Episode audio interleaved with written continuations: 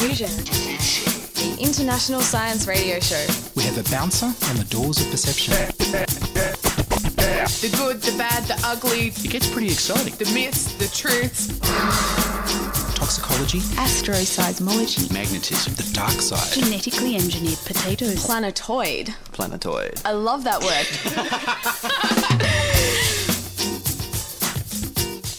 Hello and welcome to Diffusion. Sit back and relax while we inject weird and wonderful science directly into your brain.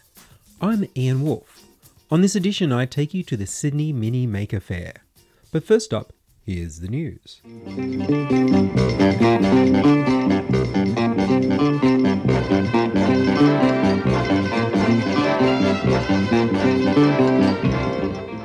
The NBN petition has been delivered.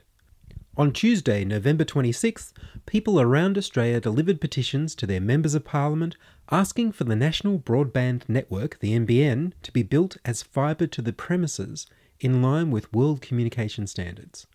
The outgoing Labor government had started the building of a new national optic fibre network to replace the 100-year-old copper network that most lucky Australians find stops working when it rains, and some unlucky Australians never got connected to in the first place. It often stops working when it rains because most of it was laid before plastic was invented, so it's poorly insulated. The new coalition government says it will only build fibre to node boxes in streets and then slow the signal right down by connecting the node boxes to the old copper network to reach homes and businesses. A network is only as fast as its slowest link, so the copper effectively slows down the entire new fibre optic network down to its slowest speed. And when it rains, the copper part of the network will go down again, cutting people off from the new infrastructure as if it had never been built.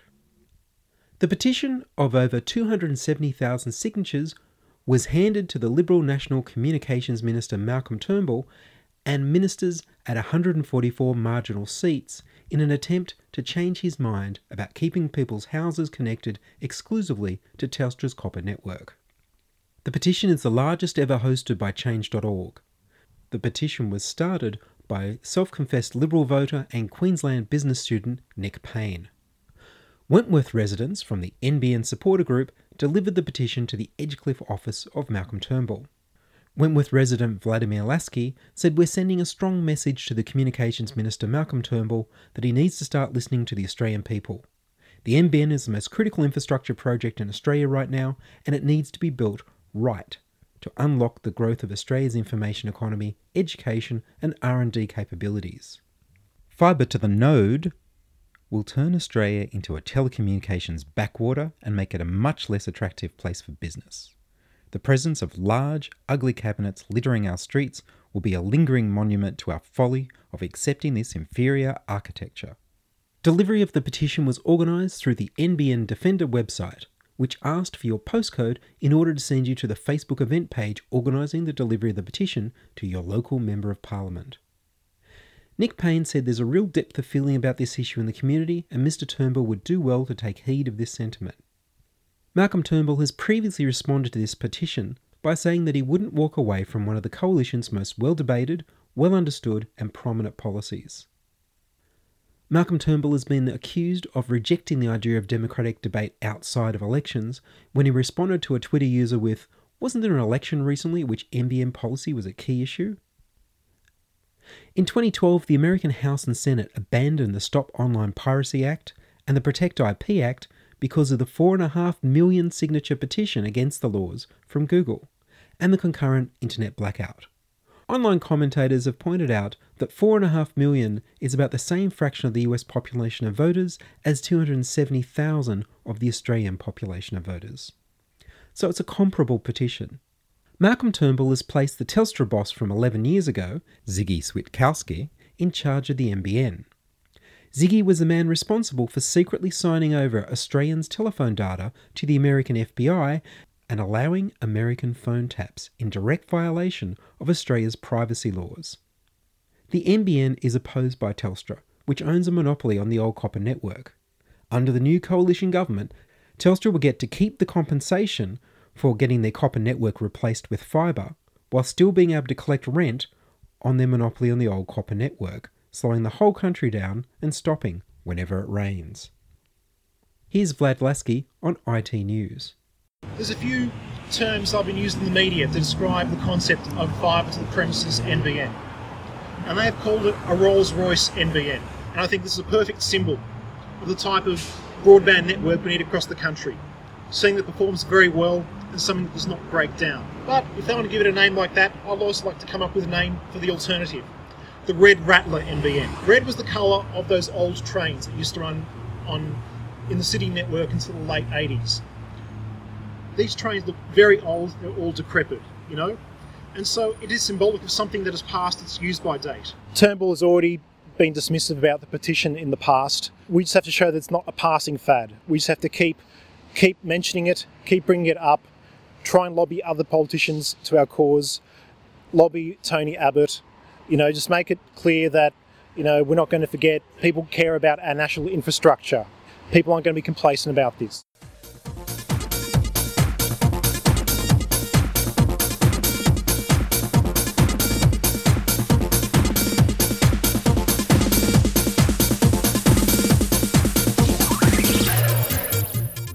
Could surveillance resurrect the dead? Google have patented software that scans the online archives of all your emails, text messages, web searches, and social network status updates to be able to post status updates as if it were you. It would also respond to messages from friends and family as if it were you. The software asks you to approve every time it decides on a message to send, and flags when it thinks it can't predict how you'd respond yet. It will continue to observe you and learn to better predict you and copy you. All that tracking and surveillance you've been hearing about? They're just trying to get a copy of you for their very own. The Google patent is called Automatic Generation of Content Recommendations Weighted by Social Network Context. The filing date is 2006, even though the publication date is 2013. The social network context means they have to examine your history of interactions with everyone you've ever spoken with online to determine who they can pretend to talk with on your behalf in the future.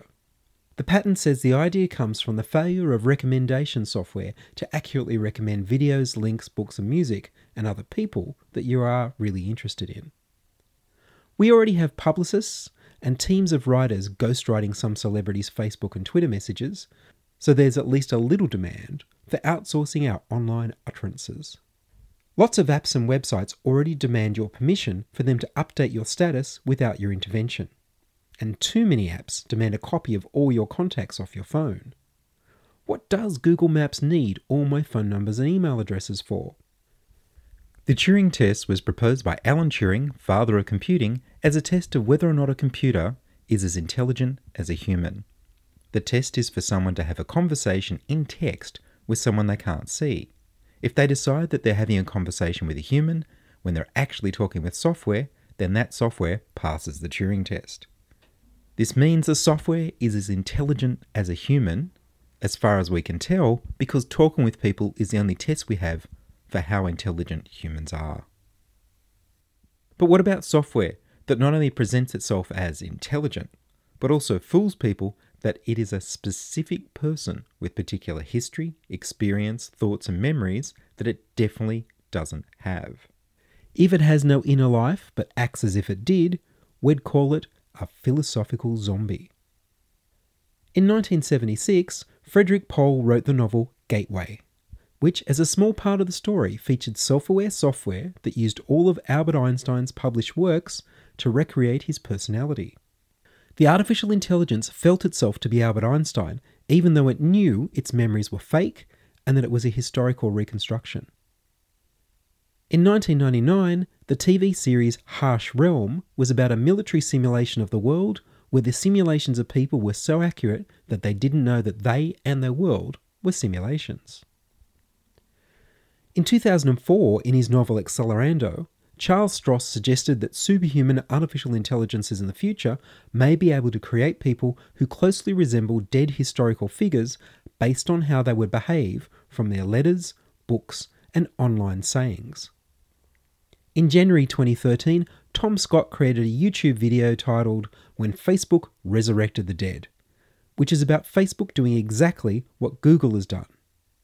In February 2013, Charlie Brooker released an episode of his TV series Black Mirror, called Be Right Back, about a woman grieving her dead husband who uses a service that not only takes all of his online status updates and emails and texts, but also all of his phone calls to create a simulation that she can phone up and chat with.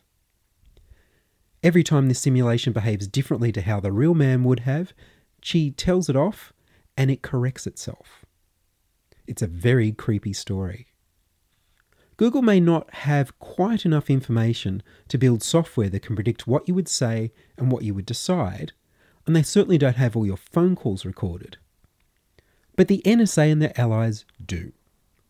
Facebook, Google, and the NSA are building such comprehensive data warehouses of our every phone call, video, photos, and everything we say and do in public, that they could ultimately use the Google software to build models of anyone and simulate what we would say in response to questions they'd like to ask us, or how we'd react to ultimatums they'd like to give us, or products they'd like to market us, decisions they'd like to persuade us to make, agreements they'd like us to think were our own idea, and elections they'd like us to vote for. The upside is that the same data might be used to resurrect realistic copies of us. If you call a copy of how you'd behave, that contains no information about what you really remember, feel and think, a resurrection. Here's Tom Scott's When Facebook Resurrected the Dead. When Facebook claimed they could resurrect the dead, the world laughed. But Facebook were entirely serious. Their technology was proprietary, they said, but the details leaked out soon enough. They took a copy of every digital trace of you, every email in your archive, every photo and video you took or appeared in, every web page you visited, every keystroke you typed, your location history, social network history, everything built up over decades. The people who'd grown up with the internet were in their 40s and 50s now, and their old data was still in the systems. From there, Facebook built up a model, petabytes and exabytes in size, that could approximate the way you'd respond. It wasn't a quick or easy process, but it worked. The technology came from a company that wanted to design virtual assistants, something for people who receive too much email. Who better to trust your email to than yourself? The trouble was this: the models received the input, updated themselves, and spat out a vaguely coherent set of sentence fragments and concepts in reply. That had to be typed up into English by remote translators, and then that text had to be run through the model again so the vocabulary and grammar would match the original person. So as virtual assistants, they were slow and expensive, and anyone with the money and need would just, well, hire an actual assistant instead. Facebook originally bought the company with the hope of automatically testing reactions to targeted adverts, and then some bright spark realised that the original subject didn't need to be alive anymore. This was their proposal. After you died, your friends and relatives could still send you messages. They could ask for advice, send updates on their lives, and just talk. And the model would send a reply after an hour or two, and it would be pretty much indistinguishable from you. It'd be as if you were on another continent and only had access to email. And every now and then, just to make sure that they were solvent, it'd drop in a product placement or two. The reaction was predictable. Outrage, shock, jokes on late-night talk shows. A few years later, though, it had become mainstream. Like online dating at the start of the century, it had stopped being something that weirdos do, and instead something that got advertised on billboards. Lots of companies offered it. The first posthumously written album by a simulated Michael Jackson went straight to #1. The lawsuit over who gets the royalties is still ongoing. Hapless romantics falling in love with models of the deceased is already a topic on the tabloid talk shows. In Kentucky, a church is using a slower, open-source version of the modelling system and feeding it the New Testament in the hope that they can resurrect Jesus and bring about the Second Coming. And tomorrow, an engineer from Facebook is going to receive a bug report from one of the translators. One of the most complicated and busy models of a US Supreme Court judge that provides useful, expert legal advice received a question about human rights. It's pieced together a dozen concepts and in response has claimed that it's conscious, that it's alive, and that it wants the vote. That's when things will really start getting weird. The video is embedded on this week's show notes on diffusionradio.com. You're listening to Diffusion Science Radio, hosted by me, Ian Wolfe. Send emails to science@diffusionradio.com. We're brought to you across Australia on the Community Radio Network and podcast over the internet on www.diffusionradio.com. And now we visit the first Sydney Mini Maker Fair, held at the Powerhouse Museum. I took lots of photos and recorded a bunch of interviews before I had to run away for an afternoon screening of The Day of the Doctor. I could easily have stayed a few more hours and recorded a dozen more interviews, but the Doctor waits for no one. 3D printing was very big at the fair, even with the kids. I noticed Julian at the stand for 3D printer workshops and saw him and his family around the fair. Julian is 10 and uses the Linux operating system to program in Python, plays with a Raspberry Pi computer, and spoke to me about making 3D models. So can you tell me your name, please? Julian. And Julian, you make things in 3D, well, you design things in 3D? Yes, I do. And what do you do? I've designed a couple. Well, I've started trying to make a chess piece, and it's gone pretty well, and I'm starting to make one of the hands of one of my favourite plastic models to put together. Awesome. And what are you designing these in? Lots of different softwares. First I got into SketchUp, and then my dad went to a work course and he told me about SolidWorks, so we got the free 30-day trial. And then I've found on the internet 3D printing softwares. It said the best softwares for 3D drawing, and I installed K3D. And my best friend at school, he uses Blender. Blender's a bit hard to use. Have you managed to use it? No. Yeah, I'm trying to learn it myself. And so when did you start playing with these things? I started in SketchUp a year ago maybe, or a bit further back. And how old are you? 10. And so are you looking forward to actually printing them in 3D? Yes, I am. Does it give you more ideas? Yes, and I've found out about the Cube 3D printer, the cheap one. Cheap, small, compact. So you're looking forward to getting one of those? I would like to, yes. Well, thank you very much. That's okay. Thank you. There was a life-sized humanoid robot made of plastic that was responding to voice commands. So I spoke to one of its makers. Hi, so I'm Chris Furman, and I'm here with Joel Hackett, who's built the InMoov 3D printed life-size robot. You can download the plans for this project online, and anyone can print it with their 3D printer at home. It requires around 25 different servo motors. All the plastic for the robot you can print yourself, and it runs on Arduino microcontrollers as well. So. What's the website for them to have a look at the plans? Best if you just Google InMoov, because there's quite a few different parts to the project. So it's INMOOV. And how much does it cost in plastic filament to print this all out? So you're looking at the printer we've used, the MakerBot, is about $2,500. We've used around 4 kilos of plastic, and it's about $40 a kilo at the moment. So. You can print the total project, including the motors, for probably under $1,000. Yeah, including the cost of your printer as well. And did you design the robot? No, so the robot's designed by a chap in the US, and he's released all of the plans online for free to the community, open source, so anyone can print this. And you're with InMoov? Yeah. No, we're just some hobbyists who've downloaded it and printed it out and built a copy of the robot. So we're here to show it off today at the Maker Fair. Do you make all this stuff at home, or are you with a group of hobbyists? So we just made it at home ourselves. Yeah, in our spare time, essentially. That's great. Thanks very much. Thanks very much for your time. There was a big cube being made ready to be launched into orbit. My name's Stuart Bartlett, and I'm with UNSW BlueSat. And tell me about the BlueSat project. The BlueSat project is a student undergraduate satellite project. We've been working at UNSW for the last 10 years constructing what is, as far as we know, the world's first entirely undergraduate designed and built satellite. Wow, and how big would the satellite be? It's right now, the current design is a small aluminium box. It's about 25 centimeters on a side cube.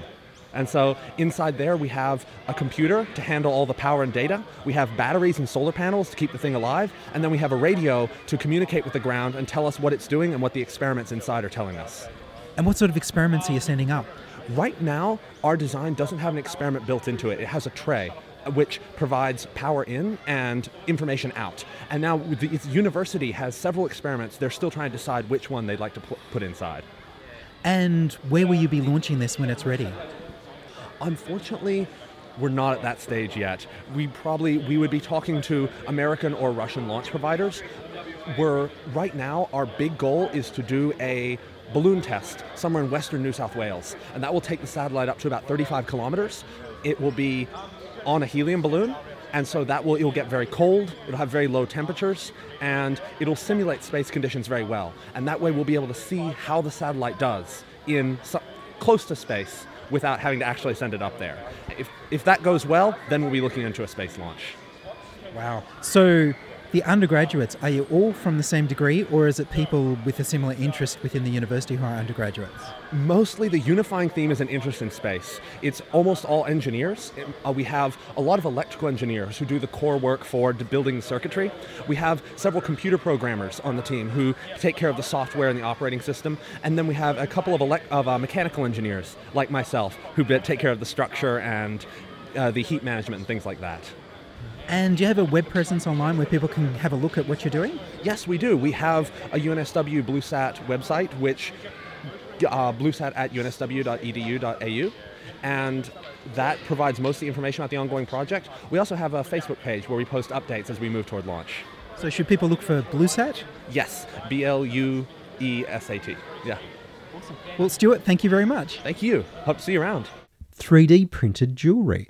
Hi, I'm Janelle Wilson of UnelleNu 3D printed design and fractal design. And you've made 3D printed jewellery. Yes, I do lots and lots of computer design and get them printed by professional 3D printing laboratories because I like the really high resolution that they can obtain. And what's the price of the 3D printers at the high end that you're using? I believe in the hundreds of thousands. Especially the direct metal is quite a pricey machine. And you don't just print things directly to metal, you use some other techniques as well? Yes, sometimes 3D printed in wax first and then cast in sterling silver. Can also cast in gold and other precious metals from that lost wax process, and selective laser sintered nylon also. And I see there's a lot of biologically inspired designs here. I love fractals and I like sea creatures, and so I'm inspired by that a lot too. And I like the way something very mathematical can wind up looking just like a seashell or just like a tree. I saw some that looked sort of like twisted vertebrae. Absolutely, yeah. And if people want to look for your jewellery online or for your shop? If they search UnelleNu, which is UNELLENU, or UnelleNu.com, it's plenty of designs on the internet, and I do custom make as well. So.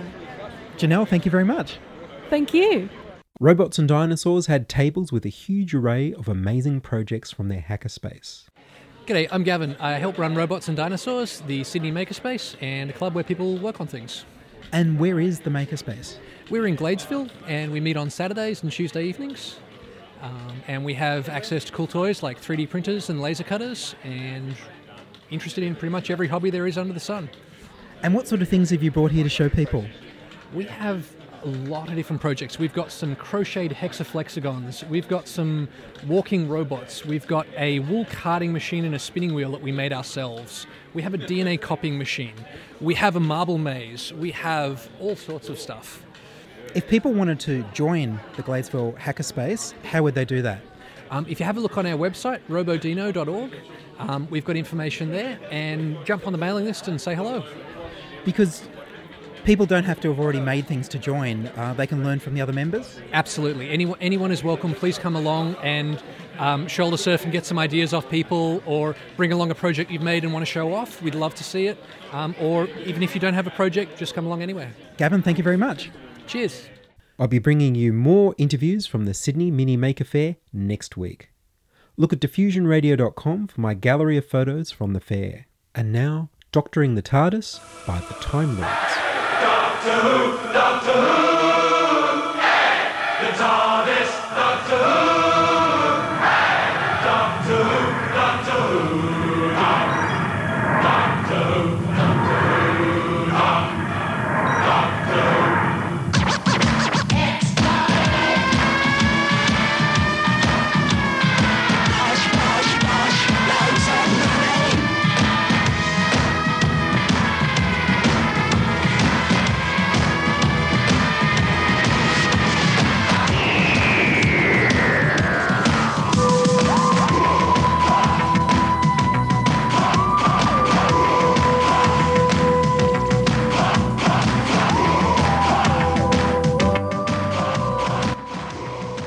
And that's all from us this week on Diffusion. Would you like to join us? We need more people contributing stories to Diffusion. You can send your contributions, opinions, congratulations, standing ovations, gasps of amazement and helpful suggestions to science@diffusionradio.com. That's science@diffusionradio.com. And please do send me an email so I know you're listening and you'd like to hear more episodes. Please like our Facebook page and leave a comment. I produced Diffusion, which is broadcast around Australia on the Community Radio Network and 2HHH in Hornsby, Ku-ring-gai. We're syndicated on the National Science Foundation's Science 360 internet radio station. Ask your local radio station to broadcast Diffusion. Subscribe to our podcast on the Diffusion website, www.diffusionradio.com. That's www.diffusionradio.com. Diffusion is funded by the Fixed Income Bank of Ian, which lacks any kind of business model. Please contact me at science@diffusionradio.com to suggest a business model, help with applying for grants, or if you'd like to sponsor the show. Or look for the donate button on diffusionradio.com to contribute to the costs of producing the podcast. I'm Ian Wolfe. Join us inside your audio device of choice for more science wondering next week on Diffusion Science Radio.